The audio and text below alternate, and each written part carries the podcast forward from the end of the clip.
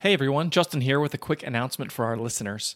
I'm going to be at the ASRA meeting coming up April 8th to 11th in Las Vegas, and I'd love to connect with some friends and listeners there. Uh, I'm going to be sponsoring a meet and greet happy hour on Thursday at the Vista Cocktail Lounge and would be glad to meet you. So if you want some more details, please drop me a line at justin at anesthesiasuccess.com and I'll send you a personal invite.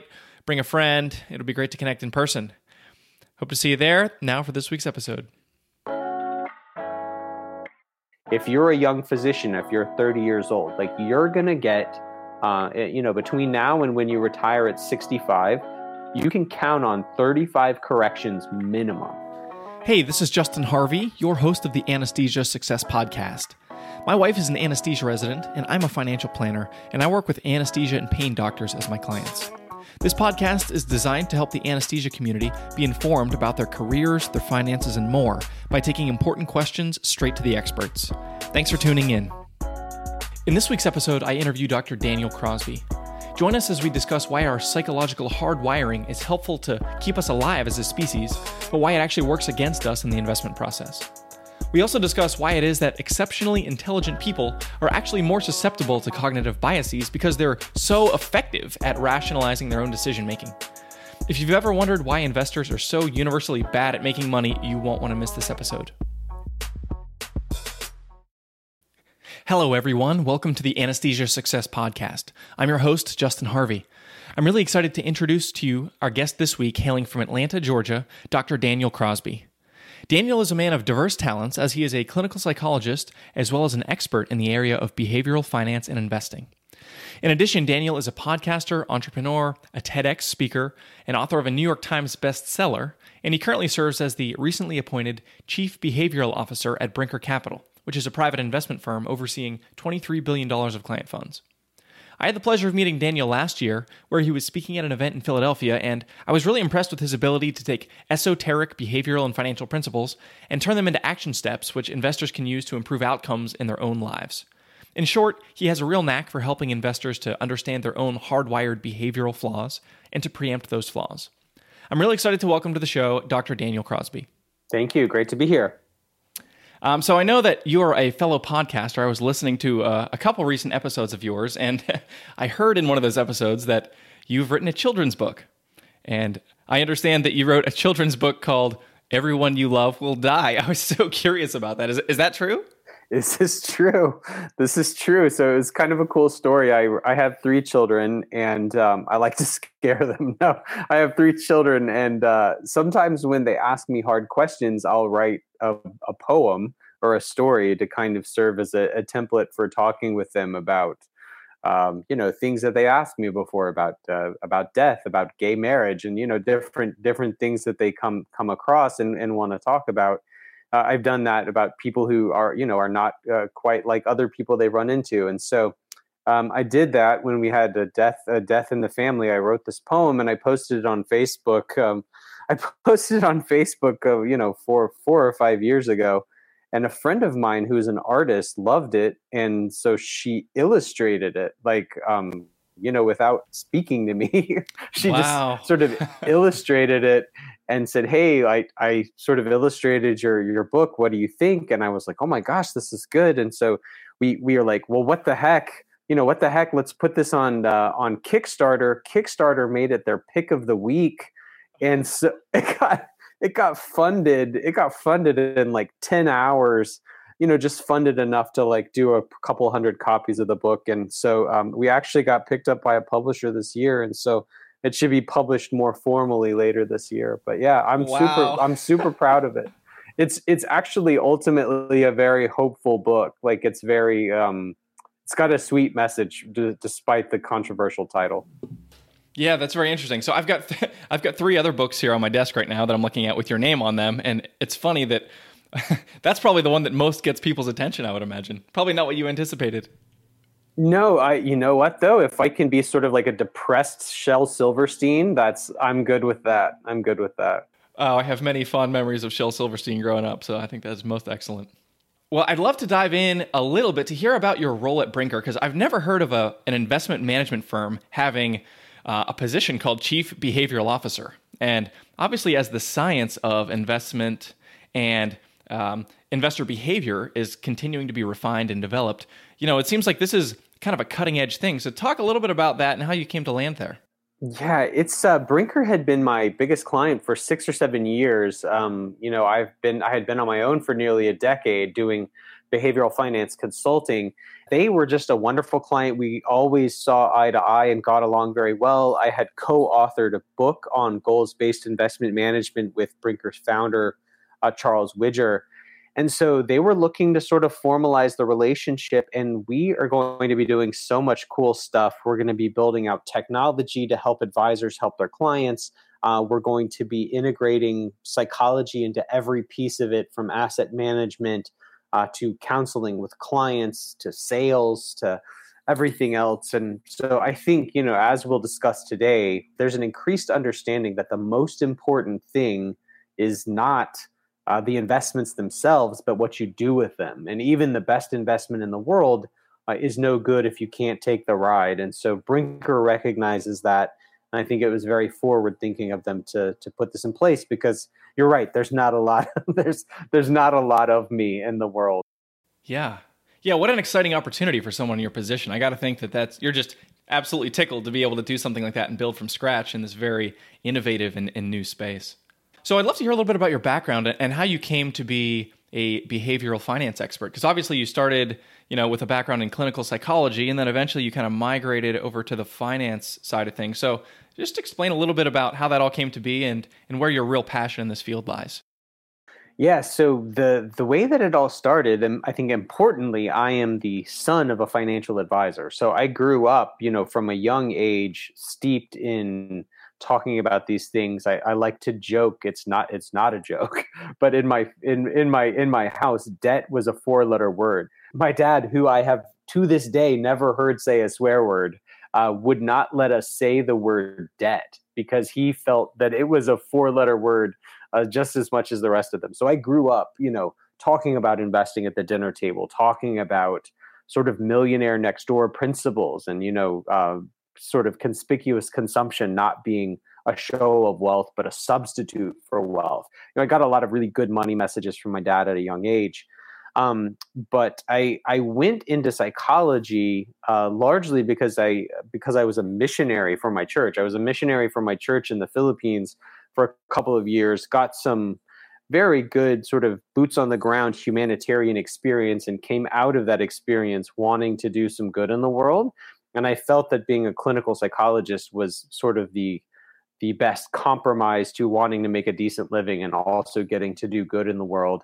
I started my doctoral program three days after I finished my bachelor's degree, and I found about the third year of my doctoral program that I was um, tired of talking to sad people. I was, I was, uh, I was just kind of eaten up by it. You know, it was. Um, I, I, perhaps didn't have adequate boundaries. I was bringing home my client's pain with me uh, to the point that, you know, my wife would want to go out on a weekend or something, and I'd be like, you know, how can anyone go dancing when there's so much pain in the world? and so um, it was just very heavy for me. Like it was important work, but I had a hard time not bringing it home. And so I started looking for non-clinical applications of psychology. And, you know, long story short, because of the early influence of my father, I think found my way into behavioral economics um, after doing some consulting work with a bank and, and then quickly thereafter went on my own and the rest is history. Awesome. So you mentioned the millionaire next door, and I actually it sounds like you and I have some some similarities in our upbringing because my father, similarly, although he was not a vocational uh, financial advisor. He did a lot of unofficial financial counseling and what we would call debt and budget counseling for some friends of ours. And some of my earliest memories uh, from growing up are, you know, seeing my dad in the living room with, um, you know, one of our friends, maybe like a 20 something uh, young lady. Uh, crying as she's talking about like a budget and he's saying you've got to do this you got to pay off these credit cards and so those roots go deep for me as well um, and you mentioned Millionaire Next Door. So, for our listeners who aren't familiar, can you maybe just talk a little bit about what that is, what, what the book and the study Millionaire Next Door represents? Yeah, so the Millionaire Next Door was uh, was a book written by a gentleman from right here in uh, Marietta, Georgia, so suburban Atlanta. he actually died a few years ago tragically. He was hit by a drunk driver And his daughter, Dr. Sarah Stanley Fallaw, I believe his name was Thomas Stanley, but uh, his his daughter, Dr. Sarah Fallaw, is uh, continuing his work and is doing fascinating work and has a new book of her own out called "The Next Millionaire Next Door."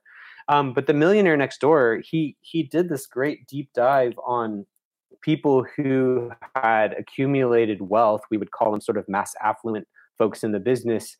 Um, but he looked at this and found some really sort of unexpected findings. Like you know they drove they drove toyota camrys. They lived in modest homes. They wore the same three pairs of jeans. Uh, it was counterintuitive at the time because most people thought that millionaires lived in mansions and drove bentleys.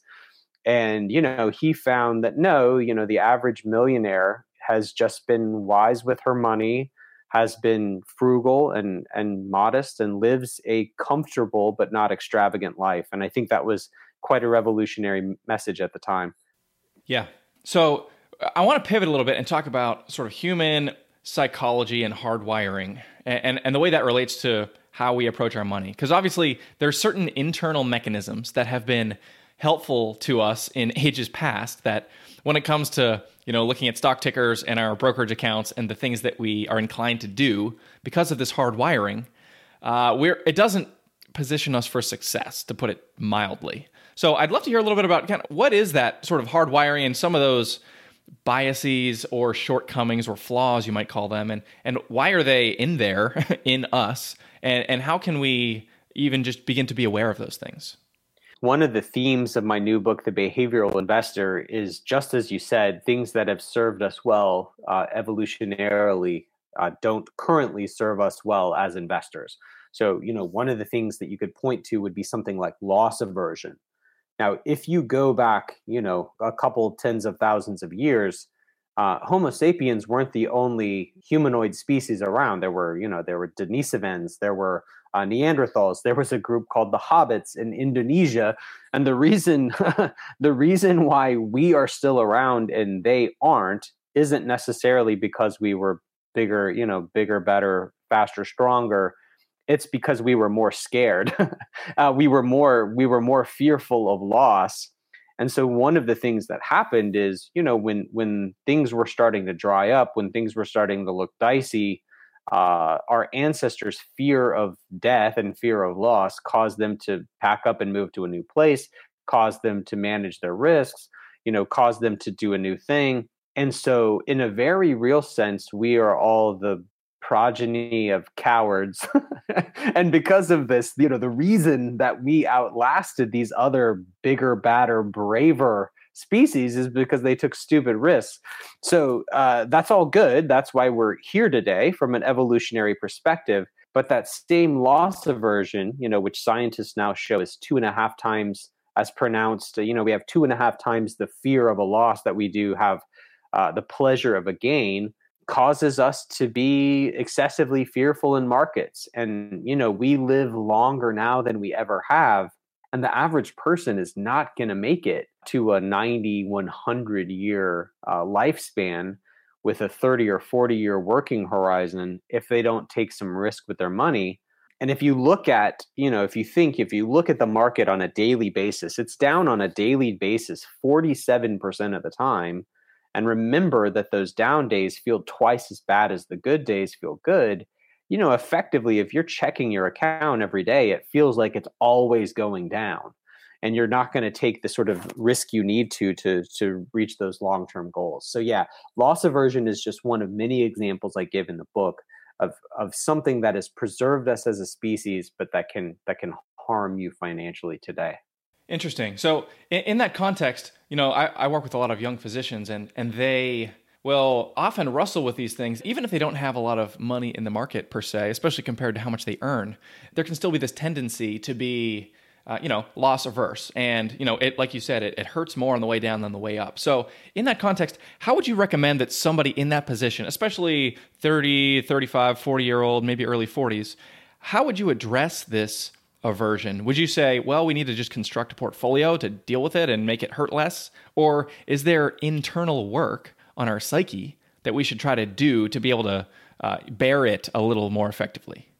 Well, I think there's a there's things you can do at a personal level, there's things we can do at a portfolio level. So broadly speaking at a portfolio level, we want to diversify across all asset classes and we want to have some sort of buffer in there um, you know bonds or something something uh, like a bond or a fixed income instrument that's going to buffer us from the very very worst of those drawdowns because most people can't take the whiplash of a of a pure equity portfolio um, even if they could it would probably serve them well over a long period of time but most people need some sort of instrument in there some sort of safety instrument uh, at least even in some small degree at a young age that's going to protect them from the very worst of equity market volatility. Uh, the second thing I would say is that we have to manage our expectations. You know, you look at last year, and I'm going to mess up the the numbers; they're not going to be quite right, but I think we were down at the S and P about 19% last year, peak to trough. Um, over the last 35 years, the average drawdown in a given year has been 14%. And people act like last year was the worst thing that's ever happened to financial markets, like it's not what they do every year, because it's what they do every year. You know, over the last 100 years, we have had more than 100 market corrections, which is a, a drop of 10% or more. So you have to manage your expectations and know that this is the game. Like, if you're a young physician, if you're 30 years old, like you're going to get, uh, eh, you know, between now and when you retire at 65, you can count on 35 corrections minimum. And you can probably count on five or six full blown nasty bear markets. And I don't think that people understand that that's the way that things go. And I think that understanding just how volatile markets are is, is key to being able to take the ride. And then the final thing I would say is that there needs to be some sort of self management, right? There needs to be some self management. You need to not tune in to every doomsday forecast. You need to not look at your portfolio every day. You need to automate the best processes so that they happen uh, sort of sight out of mind. And you just get in a good habit of developing these things. So there's a there's a process by which you can you know you can make things better or worse to the degree that you tune in or don't tune in. And then finally i think just having just having outside interests. I think that some people who spend too much time with their nose in the market do much worse because it takes on an outsized importance in their life. So i think learning you know what money does what money doesn't do uh, what it's good for what it's not good for so that it takes the appropriate place in your life uh, that, that it's as a tool, but it's not everything. Got it. Makes sense. So, for somebody in that position, you would tell them number one, think about the historical context because this has happened almost annually for as long as we've been tracking these things. And number two, consider getting a hobby. yeah, I mean, no, no, that's that's absolutely right. I mean, consider getting a hobby. I often say, you know, the biggest detriment to my own investments is the fact that I, as an occupational hazard, have to keep track of what's going on in markets because, uh, you know, because I'm going to be called on to speak about it. And it's like, I wish I didn't. Like, I mean, I'd make more money. I'd be a more successful investor uh, if I were a plumber. And uh, I think that's, you know, I think that's, if I think that's good advice. Many in this audience are very well educated, some of the, arguably, I would say, some of the most well educated people in the world, undergraduate degrees and various graduate degrees and ongoing research and intellectual pursuit. So, uh, anesthesia and pain is a lot of uh, very high pedigree intellectual types of people. Uh, in that context, I'm, I'm interested and curious to know if for people that are this intellectually driven, are there certain um, flaws or biases or cognitive issues that you run into when you're very high functioning like that that you think that perhaps our audience should be aware of? Yeah, so the the primary one is that really smart people are actually more prone to bias than than dumb people.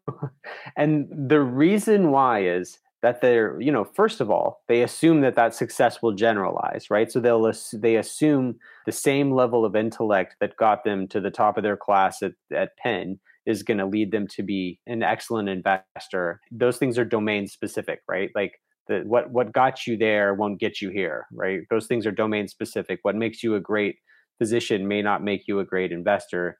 And the second thing to consider is that really smart people uh, give really smart rationalizations. And so uh, the, the evidence shows that really smart people are actually more effective at snowing themselves than people who aren't smart because they have a level of sophistry and education where they can kind of talk themselves into bad ideas.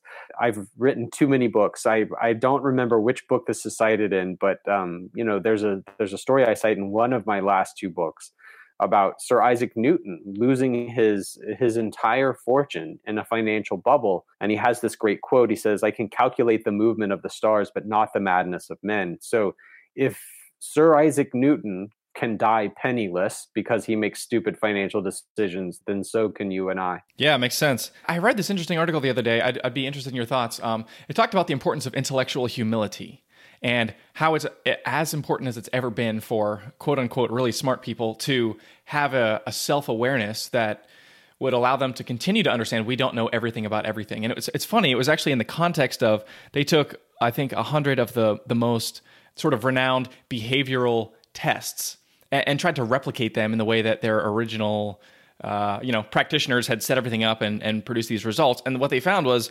40% of those tests could not be replicated and so there was this sort of citadel of knowledge that was, was being kind of torn down before the eyes of some of these behavioral scientists the point is it's important as important as it's ever been especially as the amount of data that we have grows and potentially the the certainty of um, our conclusions can grow in correlation with that growing data. Um, but but we're not always right, and especially as you noted across different domains, we need to be on our guard. W- would you say?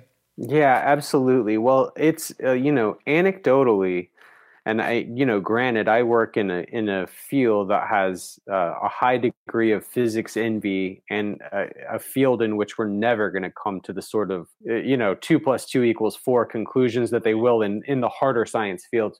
But the more the more that I learn about human behavior, the more humble I become, and, and the more that I realize, uh, you know, that I didn't know much. I mean, I, I will not lie to you. I felt I felt like I knew more about human behavior when I started my PhD than when I finished because you know you just you just learn enough to learn all the exceptions to the rules. Make no mistake about it investing uh, dealing with capital markets is first and foremost a, a psychological endeavor and it's an endeavor in which you are pitted against other human beings who are subject to foibles and frailties that we're all subject to and so the the idea that you can figure out markets or that you can rise above this stuff is uh, hubristic in the extreme. So I, I hope that that folks will realize the primacy of behavior in all of this and realize that the the quicker you can own that you are subject to all the same mistakes as the next guy, the better off you will be. Yeah, makes sense. I want to talk a little bit about your new book. So this just came out, The Behavioral Investor. I ordered it on Amazon maybe last week, and um, have really been enjoying. And I wanted to talk about this example that you give in this book um, and it has to do with uh, a human tendency, uh, a bias toward action, in order to kind of placate our conscience. So in the book, you give this example of you're at home and there's a child. Your child is sleeping in a crib upstairs, and you have to run a 10 minute errand. So instinctively, you're going to take this child with you on the errand, even though from a cold, objective, probabilistic standpoint, that child is safer in a crib upstairs sleeping in a locked house for 10 minutes than for you to carry them up and down the stairs and put them in the back of a car and drive somewhere and then drive home and then carry them back up the stairs. So the point that you draw is that it's more likely for you to regret not doing something than doing something. And that's sort of the, the mechanism here that is in action, I, I think, if I'm interpreting that correctly. Yeah, that's that's exactly right. And so, you know, there's a lot of application here in the financial markets, and we see you know, if you have a, you probably have these clients too who they go to their brokerage account page and hit F5, F5, F5, and they're just watching the markets and, and looking for an opportunity to quote unquote take action uh, in order to quote unquote improve their outcome. But frequently that's just not how it works. So describe how, how this is going to apply to an investor, how we can take this principle and, and harness it for our own good. Yeah, so action bias and regret aversion are tightly coupled in, in the ways that you just talked about. You know, you gave the the child example from my book. I'll give another example. Um, there's a there's a study that was done on European goalies, like soccer goalies, and they found that 96% of the time the goalies when there's a shot on goal the du- goalies dive dramatically to the left or to the right they want to make a make a scene of having left it all on the pitch but uh, you know they found that the 4% of the time where they stood there stock still they stopped they stopped way more way more shots on goal than when they made an effort. And so of course you tell these goalies this and it does nothing to impact their behavior because you don't you don't want to be seen to have been complacent when the game was on the line. And i, I think there's a, a, lesson in there uh, you, you know you'll have regrets. And i think there's a lesson in there for investors. So you know i cite research in the book where we look at you know looked across uh, Meir Statman looked across 19 different countries and he found in each case there was a stepwise relationship between uh, activity and returns that was inversely related. So the more active someone was, the worse they did. And that holds true in every single developed country we've ever, you know, it, eh, that psychologists have looked at. So it's a crazy, crazy thing. I cite another study that was first set forth by Jim O'Shaughnessy in his book, What Works on Wall Street. But he talks about a study where they looked at the best performing or retail investors and they found that they had one of two things in common found that they were either dead or that they had forgotten about their account entirely so i mean it's it's it's crazy and it's counterintuitive but the very best thing you can do for your portfolio is is tends to be nothing Hmm. Fascinating, and and how utterly humbling. And you know, I've I've wondered that about the the soccer goalies because I always see so many times it's like I feel like they just on the penalty kicks they just kick it straight down the middle. It seems like half the time. Why do the goalies even bother moving? I feel like they'd improve their chances by just standing there. It's interesting that you cited that study. Your impulse was correct. Excellent. Uh, okay, so I want to talk a little bit about heuristics. So this is something that uh, you know it's kind of like a behavioral investment buzzword, I would say, and I'd love to unpack because this is something that it although it's a little bit of a, you know, it sounds kind of like this high level abstract thing, it's something very functional that we use every day. And it's very applicable to the world of investing and trying to improve outcomes. So let's talk a little bit about what is a heuristic and, and how do they, why do we use them sort of evolutionarily? And why does our brain default in that direction? Yeah, so a heuristic is just a fancy word for a cognitive shortcut or a rule of thumb. And so the reason that we use them is because the brain is the most expensive, like the most metabolically expensive piece of our body. So, you know, the brain accounts for like 2 to 3% of your body weight depending on how your New Year's resolutions are going. Um, and uh, but it accounts for 25% plus of your of your caloric spend every day. So your brain, you know, relative to its size, your brain is incredibly inefficient and it's very very hungry, right?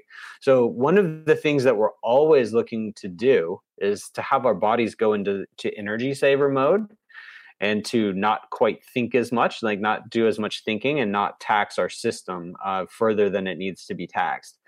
And so that's how we use these heuristics. Now, you know, 90% of the time in your everyday life, your heuristic is fine. Like, you know, you, you feel an emotion, you follow it, it's fine. You know, emotions and heuristics were sort of the original risk tolerance questionnaire, and they've served us well. Again, uh, you know, evolutionarily, they've served us well, and that's why we're here but again, the rules of Wall Street are bizarro world. You know, the rules of Wall Street are are topsy turvy from from almost anything you'd encounter every day. You know, action bias being a good example of that, right? Like if you want to get smarter, you read more books. Um, you know, if you want to get more fit, you lift more heavy things, and if you want to get richer, you do nothing, right? You know, it's just the the rules the rules of the game are flipped and we have to realize that. And so heuristics which serve us well you know almost everywhere else uh, can can get us sideways in in investment management. So one that i think is uniquely applicable right now uh, well it's called the availability heuristic. And and you discussed this example in your book with words that start with the letter K, and you say take ten seconds, list all the words you can think of that start with the letter K, and then you said take another 10 seconds and list all the words you can think of with the third letter as the letter K. And the conclusion of this exercise is well, there's actually a lot more words that have the third letter as the letter K, but our brain finds it easier to reach for the sort of the common ones that we know that, that start with the letter K. So I'm interested to hear in your perspective. How does this apply to the current investing environment? And I have my own thoughts, but I'm interested in hearing yours. Yeah, so availability heuristic, like you said, means that we assess the probability of an event not on its actual probability, but on its ease of recall. So the funniest, the funniest, well, it's funny for me. It's not funny for the people who died, but it's the funny, the funniest example I heard last year is that we had exponentially more people die taking selfies last year than than died of shark attacks and yet you know we we fear sharks and we we don't fear selfies because you've got you know you've got you've got you've got tourists you know drunk drunken tourists trying to take a selfie and walking into traffic. So and i think it was like 50x you know the selfie selfie deaths relative to shark shark attacks. But the reason we are more scared of sharks is because it's you know it's easy to picture in in your mind a vivid and catastrophic situation involving a shark it's very hard to picture in your mind, you know, you drunk and walking in front of a Prius in Tokyo or whatever. So, as it applies to the current investment situation, the best predictor of long term investment account performance, the best predictor of all is fees. And so that's the very best predictor is how much of your returns are leaking out the other side in fees. And I can promise you that no one is worried about fees. Like no one's worried outside of our industry. Nobody's worried about fees. They're worried about the next 2008. They're worried about the next Great Depression. They're not worried about stuff like have I automated good processes? Have I automated the process of saving? Am I budgeting? Uh, like, uh, am I managing my fees? Am I working with a professional who's going to keep me from being my own worst enemy? These are the things that are predictive of financial success, and nobody's worried about them. And everybody's worried about you know the next 25% drop of which they will certainly see a handful more if they're a young person. Like it's coming. And so we're worried about the wrong things. Just the way that we worry about the wrong things uh, with with sharks and selfies we worry about the wrong things when it comes to our money. Yeah absolutely. And you know we're coming up on the the 10 year anniversary here of the bottom of the market on march 7th 2009 i'm sure you probably remember. And it's funny we've had almost an unmitigated bull market right for the last you know nine years and change. And just so happened that q4 2018 was a little bit rocky. And you know equities sold off 15% or so. And you probably had the same experience come q1 2019 i have people emailing me saying hey you know what are we doing? How are we positioning ourselves to you know deal with this sell off and and this is the availability sort of bias in action, right? Because all we can remember is the last three months, and we forgot about the nine and a half years before that. And it's this temptation to action in that context, and often, you know, to the detriment of the investor. Yeah. Meanwhile, in you know, what are I? I'm going to mess up the numbers, but it's we're up something like ten percent since since Christmas Eve. You know, it's like while you were uh, while you were busy freaking out and uh, you know the market got good again. So yeah yeah that's again why uh, why doing nothing is usually the investor's best friend. Yeah that makes sense. And you have this other idea that you unpack a little bit in your book and i want to touch on because i think it, it interacts with some other important considerations specifically with how investors interact with the media. And it has to do with this tendency of people to think in terms of stories and anecdotes and not percentages and data. Although, you know, data itself can be misleading, but stories and anecdotes can be very misleading. And this is something that I think the media really capitalizes on to obscure, you know, what is the objective state of things? We're going to take one little data point and we're going to blow it up and give it all kinds of color and backing and present it to readers or viewers and use that to potentially manipulate feelings or ultimately just to, you know, drive um, advertisement dollars. But how does this function in in our society today, and what can an investor do to guard against this tendency of we think in stories and anecdotes, and we're emotionally moved and drawn by them and tempted to action when we see those things? How can we have a buffer between us and those anecdotes? Yeah, the the first thing I think you have to do is just lock in a rules-based process. You know, you just need to work with your advisor to come up with a set of rules that are going to guide all of your actions from from here going forward. Because the tricky thing is stories are so seductive and we are almost programmed to feel the wrong way. Like when when the biggest opportunities are in front of us, we're we're the most scared and we're the most confident you know at times when we've had a long bull market and you know we're we're feeling good And that's probably the time we should be most fearful. So stories are so seductive. I, I cite research in the book out of Princeton that shows when, you know, when two people sit sharing a story, effect and they hook their brains up to fMRIs, effectively their brains become synced. Like it's almost like you picked up one person's head and dropped it in the other person's head. And so when you sit and hear a story about, you know, why the ne- you know, the next IPO is the next big deal or why you know this 10% dip in the markets just like the great recession or whatever you know whatever the story is good or bad it bypasses rational thought and goes straight to the gut and the heart. And that is the enemy of good investing. I mean the behavioral investor is 300 pages of that could be summarized as saying you know listening to your, your gut is a dumb idea and so you know I think uh, working with a professional is a good buffer against that. I think automating all of your processes and having a well defined set of rules is another. And the third is just avoiding the storytellers, right? Like, you know, reading you know, more books, fewer articles, you know, more books, fewer, you know, less CNBC.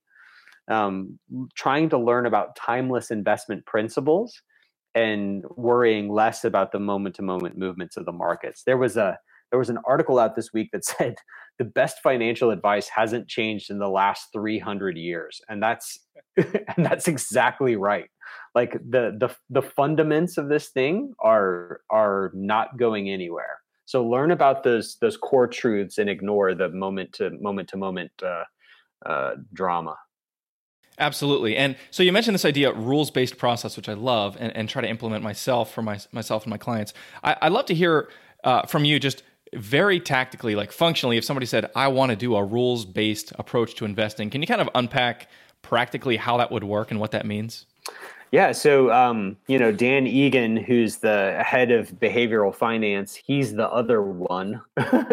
he's the head of behavioral finance at Betterment. He had an article out yesterday talking about how he has automated his his checking account to avoid lifestyle creep and to maximize his investment. So he says a couple times a month he has less than three hundred dollars um, in his checking account, which gives me a little anxiety. But uh, I sent him a message and I I showed him how much I had in my checking account. I kind of laughed because I need a little I need a little bit bigger buffer than that. I have more kids than he does. But um, so yeah, like automating the savings process is huge.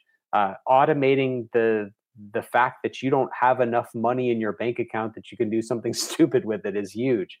From an investment perspective, automating your holdings so that you are exposed within and across asset classes and making sure that you're truly diversified. You know, one of the things that I talk about in the book is this behavioral bias that I call conservatism, which is our tendency to confuse what we know with what is good or what is safe. And so the average investor in the US tends to be way overweight US stocks. This holds true um, internationally as well. And it's even more damaging internationally because their their equity markets are not as robust as ours. But yeah, just making sure that in in an automated way you have exposure to all asset classes and that you have exposure that's at the proper levels and that that gets rebalanced every year just automating the process of buying and selling and rebalancing uh, and setting aside that money every month from a very tactical perspective to make sure that you're doing what you should and then you can kind of forget about it that's the you know that's the beauty of it as you can let the rules run themselves yeah, makes sense. Um, and I have one more item I want to touch on here, and then we'll wrap things up. Um, so we, we, talked a lot about investing and uh, behavioral flaws or challenges there. But obviously, even in the process of getting to the point where we can invest, where we have sufficient free cash flow to be able to put money in the market, there's a whole nother set of behavioral hurdles that we need to overcome or work against. So I'm curious, uh, you know, can you maybe identify one or two of the uh, the big hurdles where and a lot of it has to do with lifestyle and i think in millionaire next door it's the difference between what they call the under accumulators of wealth and the prodigious accumulators of wealth. Can you maybe unpack that a little bit and say, how can we be a prodigious accumulator and not a prodigious spender in order to give us a lot of financial runway for the future? I think one of the biggest things um, to avoid, and I've been candid about my own lack of avoidance of this, is is lifestyle creep. And so there's a phenomenon in psychology known as the hedonic treadmill or hedonic adaptation that says basically as your earnings power increases, your wants increase in lockstep with those things. And so, you know, when you were a resident and you made 40,000 bucks a year, you were happy with Taco Bell, but you know, now that you're a doctor and you make Uh, a million dollars a year, you're not happy with that anymore. And so, one of the things that we can do, I think, is to just put money in its proper place and to avoid lifestyle creep. You know, one of the things that I have sort of roasted myself for is buying a big house. You know, this is something we see people who are successful do. They get make a little money, they go, "Oh, I'm going to go buy a big house." And that's one of the least effective ways to buy happiness, the research shows the research shows that um, spending money on experiences is buys a lot of happiness. Uh, spending money on not doing stuff you hate, like mowing your yard, that buys a lot of happiness. Those are the two best ways. But something like a big house, like a house, quickly just becomes the backdrop against which you live your life. You know, your house just quickly becomes you know where your dirty dishes go and where you throw your dirty socks. And so e- even if it's a palace it just soon like you know where you where you fuss at your kids and where you throw your dirty clothes. Yeah it's spending money in ways that are truly conducive to happiness and avoiding things that are expensive and don't add as much life value in return. Yeah makes perfect sense uh, one question I want to close with, Daniel, and thank you for your time today. Um, I, would love to close with an anecdote uh, a story of I'm sure you've got you've probably got a lot of these with all your experience as a clinical psychologist, um, but a time when you used your profession to really serve a little part of humanity, or maybe a broader swath through some of the either the books that you've written or something like that, where you ha- you were able to reflect on the time that you spent investing in becoming an expert in this particular area, and you saw the impact that it had, and that made you in that moment really glad that you do what you do. So, uh, you know, for the mass appeal, I think that writing books is the is the my favorite thing that I do and the most powerful thing that I do. And I, every time I get a message that someone has read one of my books and they made a made a life change accordingly, is just the most gratifying thing to me. But on a on a more granular level, I was recently able to help a friend. So um, Atlanta's home to you know a, a large number of Fortune 500 companies, and so as a result, people around here have much of their wealth oftentimes concentrated in the the stock of Coke or UPS or Aflac or you know whoever it is that they work for. And so I had a friend at church who confided in me kind of like people used to confide in your dad that he had a large holding in his company stock and it was you know he had millions of dollars and about 80% of his wealth was in this single stock. And so i immediately was like whoa whoa whoa you know kind of kind of chastised him said hey look man you know better than this. Like you know this isn't smart. You're a bright guy. Like we got to do better than this. And you know perhaps not surprisingly he didn't respond well to that. I was sort of uh, condescending and and preachy. He didn't you know didn't respond well to that and he didn't make the change. So later i sort of thought about what i had done thought about my initial reaction which wasn't great and uh, came back to him and said eh, you know hey tell me about tell me about you and tell me about the emotion effectively behind this outsized holding.